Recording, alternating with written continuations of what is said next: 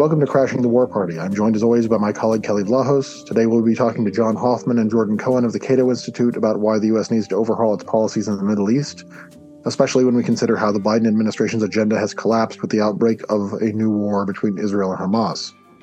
Before we get to that, first we will turn to a new article by one of the architects of that agenda, National Security Advisor Jake Sullivan, who had the misfortune of authoring a high-profile foreign affairs piece outlining the administration's foreign policy vision that came out shortly before the war started. The original print version of Sullivan's article contained several overly optimistic assessments and boasts about the success of Biden's handling of regional issues, including the now infamous claim that the region is quieter than it has been for decades. The sections that were instantly discredited after October seventh were removed from the web version before it went online uh, in a, a little bit of editing. Uh, of course, governments are always at risk of being tripped up and embarrassed by events, but in this case, the administration was oblivious to the problem that cropped up because they had been determined to ignore the Palestinians and bypass them entirely with their push for a Saudi normalization deal. To the extent that the region might have seemed quieter, this was the calm before the storm. What Sullivan's assessment shows is that the administration really didn't understand how badly their back-to-basics approach was failing, and they were completely unprepared for the storm when it did come. So, Kelly, what do you make of Sullivan's deleted claims about Biden's record in the Middle East, and uh, what did you think of the article as a whole?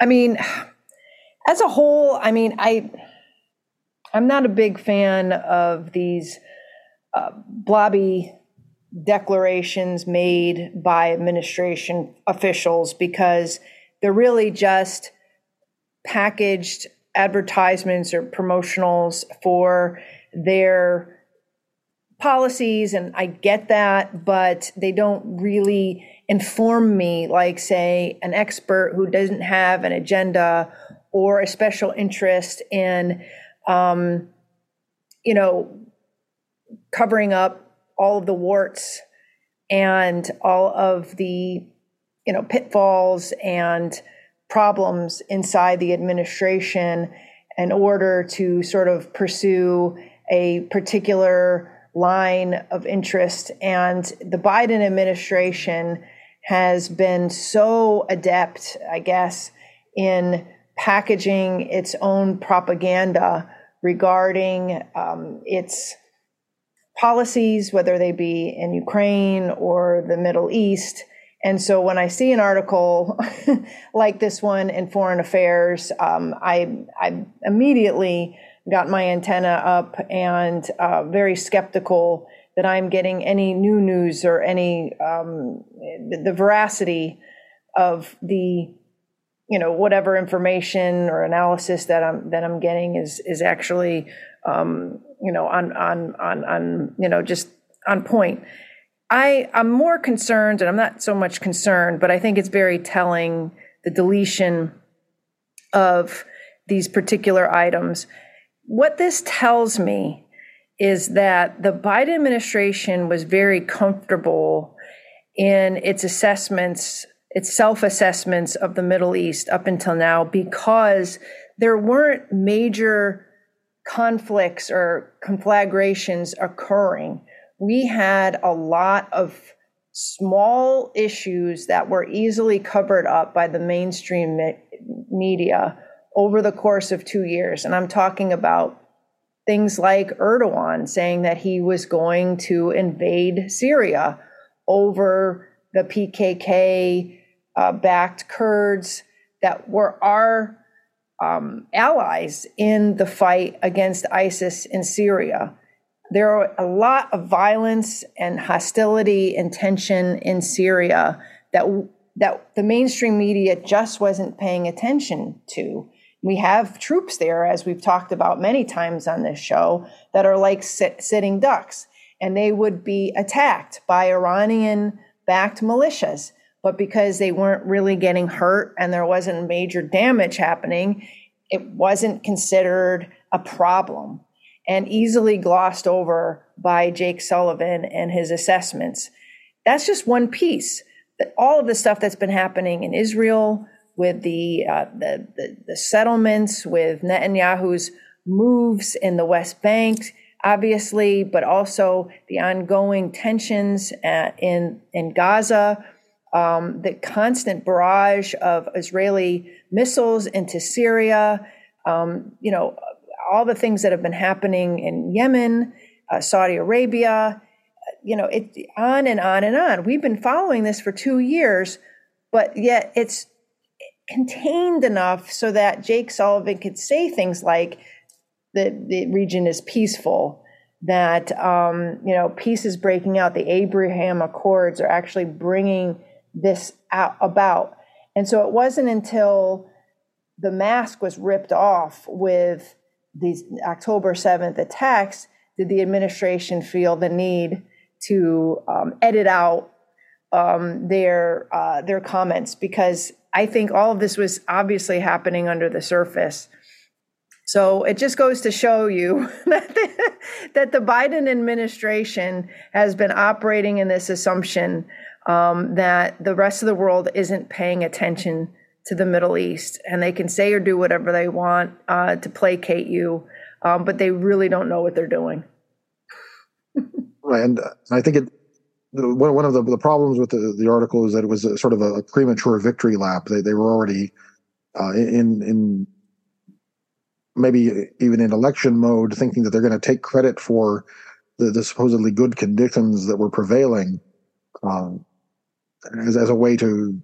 to set up Biden for his reelection campaign. And, yeah. Uh, but, you know, when you, when you take a victory lap before the race is even finished, uh, that, that's usually a bad way to go. Um, and what, one of the things that I thought was strange about the article is that it billed itself as a foreign policy for a changed world. And so there, you know, there was some lip service to how the world is different from the way it was uh, earlier in the post-Cold War era and so on. But there's not really a lot of adaptation uh, to those changing conditions. Uh, you just see them sort of putting a, new, a fresh coat of paint on the same old uh, doctrine, the same old strategy yeah. that we've seen year after year after year. And, and then they, they're congratulating themselves on, on the paint job. And it, it really doesn't uh, improve things very much. Uh, one of the things I, I thought was a, a very good comment on the article, uh, Emma Ackford on her Substack, uh, What Is to Be Done, uh, uh, nailed one of the, the big problems with Biden administration foreign policy. She says, they clearly recognize that there are trade-offs and accept that some regions are less important than others, but they are unwilling to actually take the steps to deprior- deprioritize those regions. And so when it comes down to it, they they stick with the status quo that they've known. They they don't take risks. They're not they're not creative. They're not looking to adapt the U S approach to any region Uh, to to change conditions, even if their own strategy documents say that they should be doing that. Uh, they they can't actually follow through on it. They can't they can't execute it, whether for, for whatever reason, whether it's fear of backlash at home or they they just don't have the bandwidth to make it happen. I don't know, uh, but they they just they won't follow through on the logic of their own list of priorities right. that, that, that they claim to, to believe in. So it's uh, it's not really a foreign policy for a changed world. It's it's a, a throwback to, to the same old foreign policy that already failed us in, in the previous world. And uh, it shows no signs of, of improving anytime soon. The, the instinctive reaction of the administration to the war and to the, the humanitarian crisis that has been created by the war is essentially to to uh, intensify their support for all existing policies. Uh, there, there's no reconsideration going on. There's no questioning of any of the assumptions that led them here. And so I, I don't see things getting much better over the next year. Yeah, and, and that's exactly what I hate about these articles, because they, they promise more than they can deliver. And so you end up reading several thousand words and realize that they're telling you everything that you already know, but they never really actually promise any change or any acknowledgement that their policies are part of the problem. And so there's always this idea like, oh, we know it's a changed world. We know we have to look at American power differently. We can't just use the military to get what we want. We've got to, we have to look at t- taking different approaches.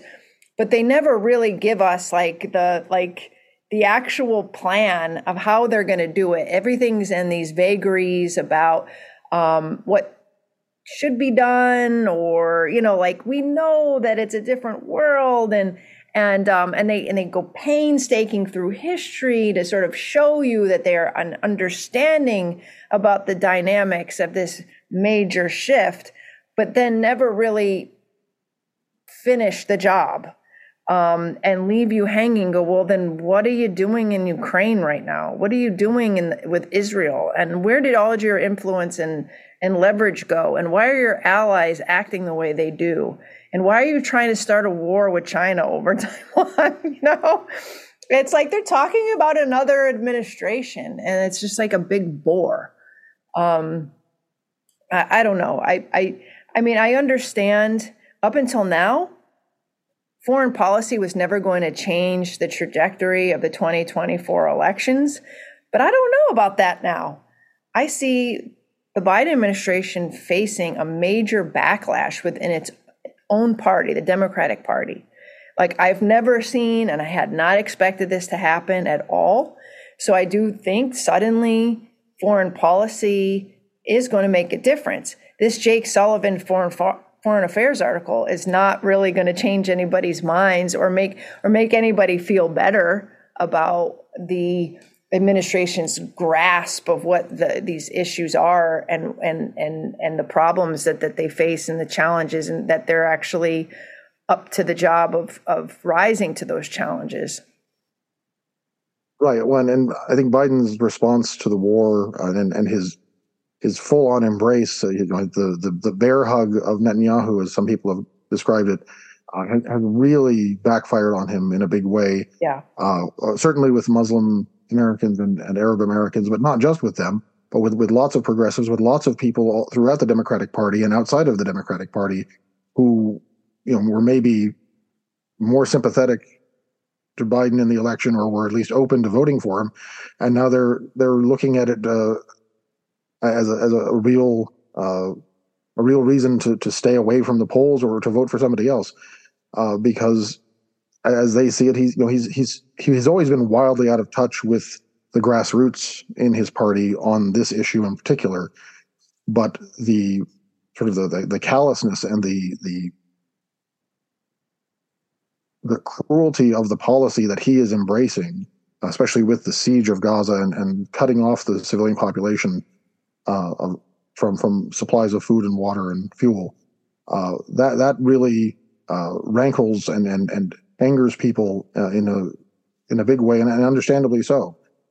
And the the basically blank check that he's given to the Israeli government uh, as it continues to conduct indiscriminate bombing of Gaza and, and you know leveling whole sections of the Gaza Strip. Now, I saw a a, a statistic that something like ten percent of all housing uh, in the Gaza Strip has now been destroyed.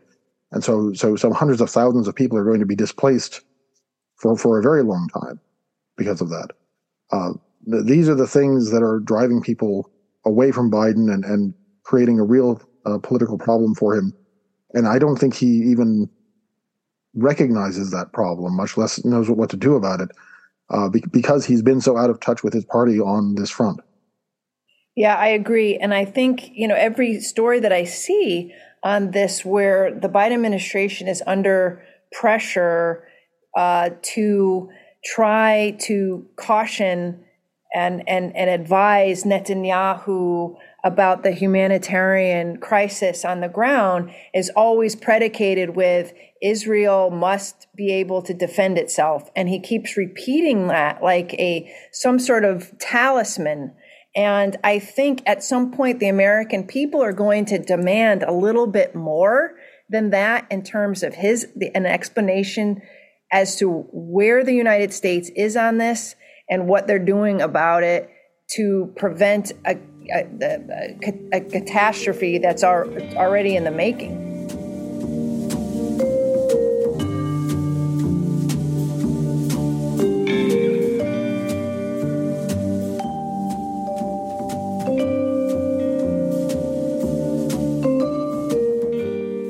Our guests today are John Hoffman and Jordan Cohen. They're both policy analysts in defense and foreign policy at the Cato Institute. John was the co-author with Justin Logan of a recent article in the National Interest called Time to Change Course in the Middle East. Uh, welcome to the show, both of you, and uh, welcome back, John. Uh, thank you both. Yeah, thanks for having us. Yeah, it's our pleasure. And uh, yeah, I wanted to dig into the the article uh, that you wrote, John, uh, with uh, with Justin Logan, uh, and I, I appreciated it very much because it's a, an argument that needed to be made, and unfortunately needed to be made.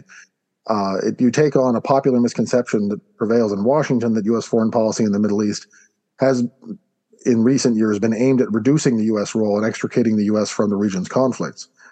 Uh, and and you you show uh, quite clearly that's not that's not true. So uh, tell us what, what has the U S really been doing in the region in recent years? Uh, why is this this new popular idea uh, so misguided? Yeah, absolutely. So I, you know, the past three administrations have run on a platform of pivoting away from the Middle East, ending endless wars, you know, uh, uh, whatever you want to call it, really. But what we've seen is continuity and not change. We've seen continued deep U S engagement in the region.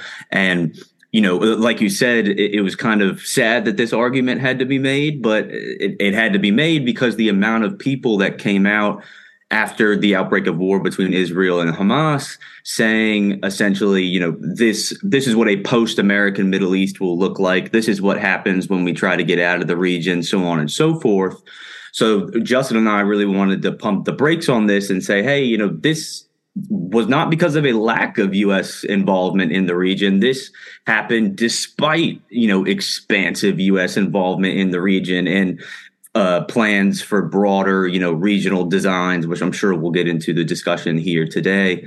Um, but that that was the main reason we wanted to write this, was saying, hold, hold on, you know, this happened under our watch, not in absence of our presence.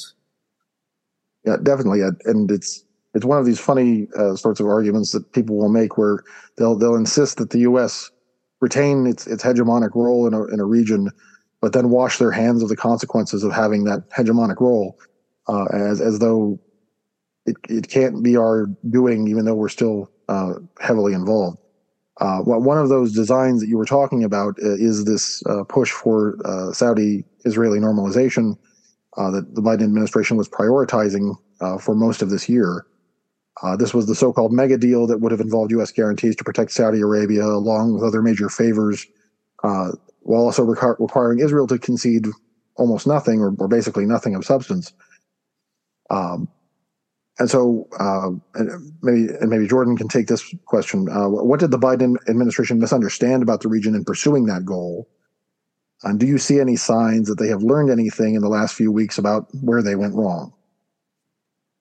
I'll start from the second question, just because I think it is relevant, which is no, I don't think they've learned anything, just given the amount of statements we're seeing that actually this is a sign that we should have done the deal.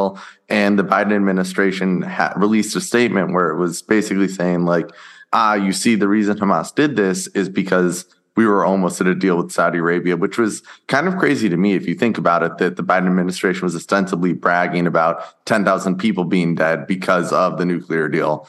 Uh, it seemed like kind of a weird, weird thing to brag about, but but they were. And my point in saying that is I don't think they've learned anything. I think, if anything, they're digging their heels in deeper. And I think the big misunderstanding, and John can speak to this too for, for obvious reasons, the misunderstanding is that Saudi Arabia not only is quote unquote stable, but provides a role in stabilizing every other conflict within the region, and that if you just created a Saudi, Israel, U A E, U S axis, it would ostensibly counter Iran and deter Iran from doing anything. But in reality, what we've seen in the Middle East is that it's not just the state actors that are threats to stability, but especially the non-state actors. Definitely. And one of the other uh, consequences of trying to build up that, that anti-Iranian axis, of course, is that it It stokes tensions. It creates uh, new occasions for conflict, uh, in addition to the ones that are already there. Um, uh, tur- turning back to the, the national interest piece, uh, what, one of the things that you guys pointed out uh, is that the, the U S needs to scale back its foreign policy uh, so that it actually matches up with what our, our genuine interests are, uh, which are relatively few in the region. Uh, one of the recurring mistakes that Washington has made in its policies is over-investing in the region because our leaders greatly overestimate the region's importance to U S interests. And I know it's it's been sort of a recurring uh, theme in, in Justin's writing uh, and in yours, that, that U S interests uh, in the Middle East are actually quite limited and, and don't require uh, the level of attention or the or the the, uh, the resources that we devote to it. Uh, so, so imagine, if you will, that uh, you're you're advising the White House, uh, and there's somebody in the White House who's actually interested in listening to what you're saying. What would U S foreign policy in the region look like if you were to scale it back to match interests, uh, to match the interests that our country really has? I think at the most basic level, it would involve uh, an ending of arms sales to these very, very unstable and and uh, nefarious actors, as as Jordan's work has highlighted numerous times. And then it would also involve uh, limit, limiting our military basing in the region as well. You know, there are currently thirty-three or thirty-five thousand troops in the region. Uh, two more aircraft carriers were just sent to the Eastern Mediterranean, each of those housing seventy-five hundred troops each. four thousand more troops were were deployed to the region in the wake of this conflict, and another two thousand on standby. So, you know, we need to end the overly militarized approach to the Middle East that just sees Washington throwing money, weapons, and, and military assets, and instead move towards diplomacy. Because, as Jordan just mentioned, you know, our you know strategies of of maximum pressure, our strategies of over militarization of the region, just just does not work. And you know, uh, it, it's ironic that President Biden came out, you know, after uh, after October seventh and said, hey, you know, you know, warning to the Israelis, you know, don't repeat the same mistakes that that we did after nine eleven. We've yet to internalize those mistakes, and we continue to make those mistakes. So, you know, we haven't even learned them yet. So, you know, th- that's kind of overall our approach to this is, is limited strategic interests in the Middle East, limited means needed to accomplish those interests. And what we're seeing in Washington is actually the opposite. Yeah, to follow up on that, I mean, part of me would say if somebody was actually willing to listen to us and change policy, I would kind of say, all right, we're going to spend a few nights at the office. So figure out your favorite fast food restaurants and let's sit down and sit down and write it, because at the end of the day, it, the flaws in the U S policy in the Middle East start at the top and go all the way down. It, it, the the idea of why the region is important has been flawed ostensibly since the end of the First World War.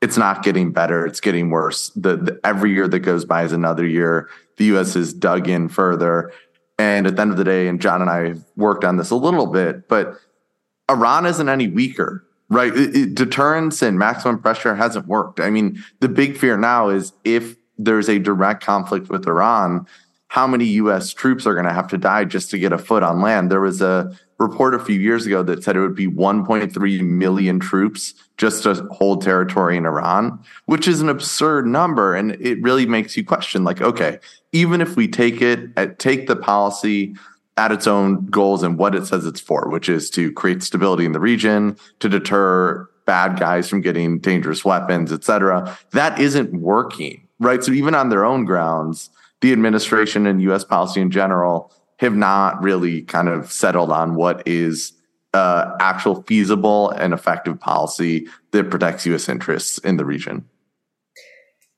Thanks for coming on, guys. It's uh, great to hear you again. And, um, just really a big fan of your work and what you've been doing uh, in the wake of the October seventh attacks and aftermath. Let's I, just to go back on what our posture should be and what it is. I've been hearing some uh, problematic talk, whether it be on Capitol Hill or in uh, the more hawkish mainstream media, like national security type commentary, that Hamas and its operations in Israel are indicative of a bigger terrorist problem that's growing in the region. And I feel like this is being used by the usual suspects to, to, to keep us not only in the region, but keep us overly vigilant through the usual threat inflation that had worked so well in the two thousands and the global war on terror. I'm hearing the same rhetoric that we have to stay in the region, and if not, increase our assets in the region, because Israel had an intelligence breakdown and had been caught flat-footed by their Hamas problem, we can't be caught flat-footed or unawares because of a growing ISIS problem or whatever Islamic terrorist issue might be growing and happening in other parts of the region. Are you hearing this too? Are you worried that this is just another justification for um, renewed mission creep in the Middle East?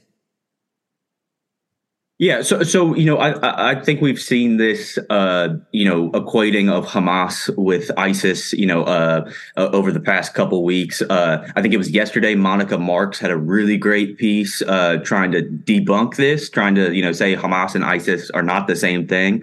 Uh, I myself teach a course at George Mason on uh, political Islam where we highlight how Hamas is not the same thing as as Al-Qaeda and ISIS. You know, they're driven by different ideologies, you know, different, uh, you know, m- maybe similar methodologies, but but different ideologies here.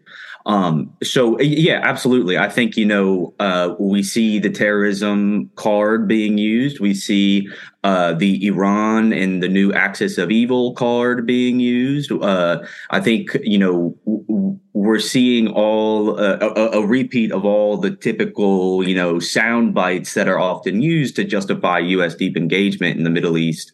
Um, but when examined, you know, none of them really hold up to scrutiny. You know, uh, counter, you know, counterterrorism interests in the Middle East. You know, the U S presence has often had a uh, had the opposite effect of actually fueling the grievances and underlying tensions that you know lead to radicalization. You know, it, it's it's cast its lot into countries such as Saudi Arabia, who fuel this type of, you know, who for decades fueled this type of ideology, and for who. Uh, decades, you know, funded this uh, uh, very puritanical version of Islam. And and now this quote unquote pivot to to moderate Islam is, is just an effort to, you know, crush dissent under the uh, the guise of countering extremism. So, you know, I think, you know, what we're seeing is just repeated all around the horn here, whether it be counterterrorism, stability in the Middle East, oil, what have you. All these different arguments are just uh, they're so outdated, but they keep coming back. And, and uh, despite being despite being wrong. Jordan, you want to add to that? Yeah, I mean, I think generally speaking, the language about Hamas has been strange to me is a when it is being framed as a U S security threat. And it feels similar to me to when Boko Haram is talked about as a U S security threat, right? These organizations that frankly want nothing to do with the United States. They don't, it's not an important player for them. It's secondary maybe or tertiary, but it's not part of their ideology, uh, as John kind of noted. I also think in general, terrorism is a weird thing to hype up, including the deaths on nine eleven. Americans are more likely to die from falling furniture every year than they are from terrorism. Terrorism is not a security threat. Now, I, I, we do things every day that are greater security threats than terrorism that aren't policed at all. And I think this focus on terrorism really just gets, I mean, it is threat inflation, and as kind of Cato Institute legend John Mueller talks about threat inflation and terrorism, but it, it is threat inflation of the greatest extreme, where right. This is something that is not a threat really at all that has become a key cornerstone of foreign policy. I, I agree with you that it is in the extreme, but for the military industrial complex, it is it is it is just sort of basic operating procedure. So they will go out there, and I mean they meaning members of the um, the Pentagon staff, the E-ring. They go there. They're making um, they're they're making speeches uh, to the members of Congress, whether in closed door hearings and open door hearings, and they're basically saying that we got a problem here and we don't want to, to fall into the same trap as Israel did on October seventh. So we've got to be vigilant. We have to have these assets in there. We have to keep, you know, Central Command going. But we got to the point before this all happened where there was some acknowledgement that we should be reducing our footprint from both sides of the aisle, I believe, that I feel is going to be blown out of the water now with what happened on October seventh, that all of these creatures of the military industrial complex come back and now they just have a foothold. And hey, Central Command's happy. They want they want to keep their business going. They want to make sure that their footprint is not shrinking. They have to sustain their budgets. So, I mean, I know I'm speaking very cynically here, but I think all of us on the call here know, on the podcast rather, know that this is this is how they operate, uh, and it's unfortunate. Um, I wanted to change just before we go. I wanted to change the conversation just a bit. I wanted to talk about uh, Josh Paul, who resigned from the State Department shortly after the uh, retaliatory strikes began in Gaza, citing U S weapons aid to Israel. And he had been in a position in the State Department which oversaw the, the transfer of weapons uh, to Israel, and had complained that unlike the weapons assistance that went to other countries where there had been some semblance of vetting for Leahy laws, meaning that to make sure that these weapons weren't going to recipients who were going to use them in the uh, the process of, of violating human rights as per the, the Leahy laws, that with Israel, we gave them the weapons first and then vetted the recipients later. And even when they did find that Israel had been using the weapons to violate human rights, whether in, in Gaza or in the West Bank, that there was political pressure, and those are his words, not mine, to basically throw it under the rug and um, take the case no further. I would imagine, particularly Jordan, I know you're watching this, this has to be um, I, I, just a major um, critical turning point in the debate over our weapons and where they're going and how they're being used, when you have somebody from the State Department saying, yeah, we've been blowing off those those Leahy laws, in essence, when it comes to Israel. Yeah, yeah. So the Leahy laws were kind of a series of two laws that were passed in the nineteen nineties. Uh, Senator Patrick Leahy worked with Republicans in Congress. Uh, it, the, the background is they were actually designed to create uh, more transparency about sending weapons to Colombia, but they generally guide human rights and security assistance. And what they say is any military unit, and that that is important. It's not a, it's not country specific. It's unit specific. Uh, any military unit that is committed to gross violations of human rights is not allowed to receive security assistance. And generally speaking, Leahy vetting happens every year, and every year there are military units that don't get weapons. What makes Israel unique is the way it gets the security assistance. So it's all part of this foreign military financing, which is where it, the start of the year when the budget's passed, it says country X will receive X amount of money in foreign military financing, and they can use this money to buy U S weapons.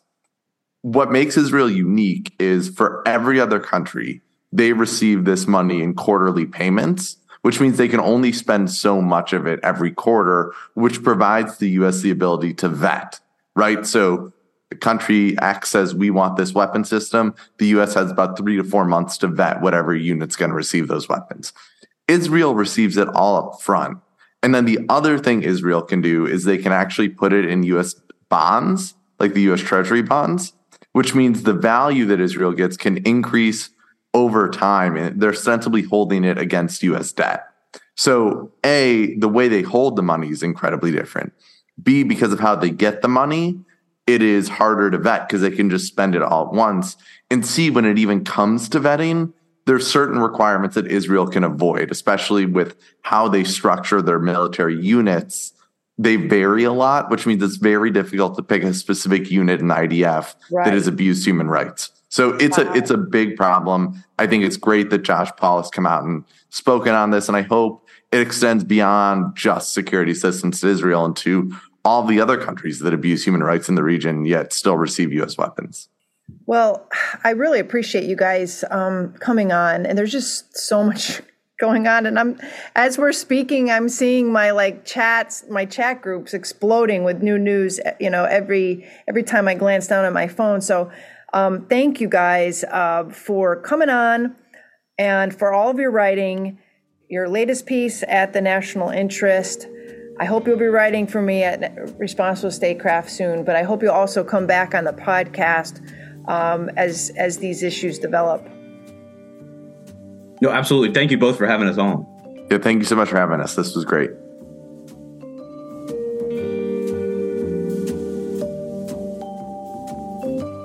Thank you again for tuning into today's episode. If you enjoy and value real conversations such as these, please leave us a five-star rating on your favorite podcaster of choice. Right now, Crashing the War Party can be found on Stitcher, TuneIn, and at Substack at crashing the war party dot substack dot com, where you can also sign up for our newsletter. Special thanks to our editor, Remzo W. Martinez, the Crashing the War Party team, and to you, our listeners. Let's create a more peaceful world, one episode at a time.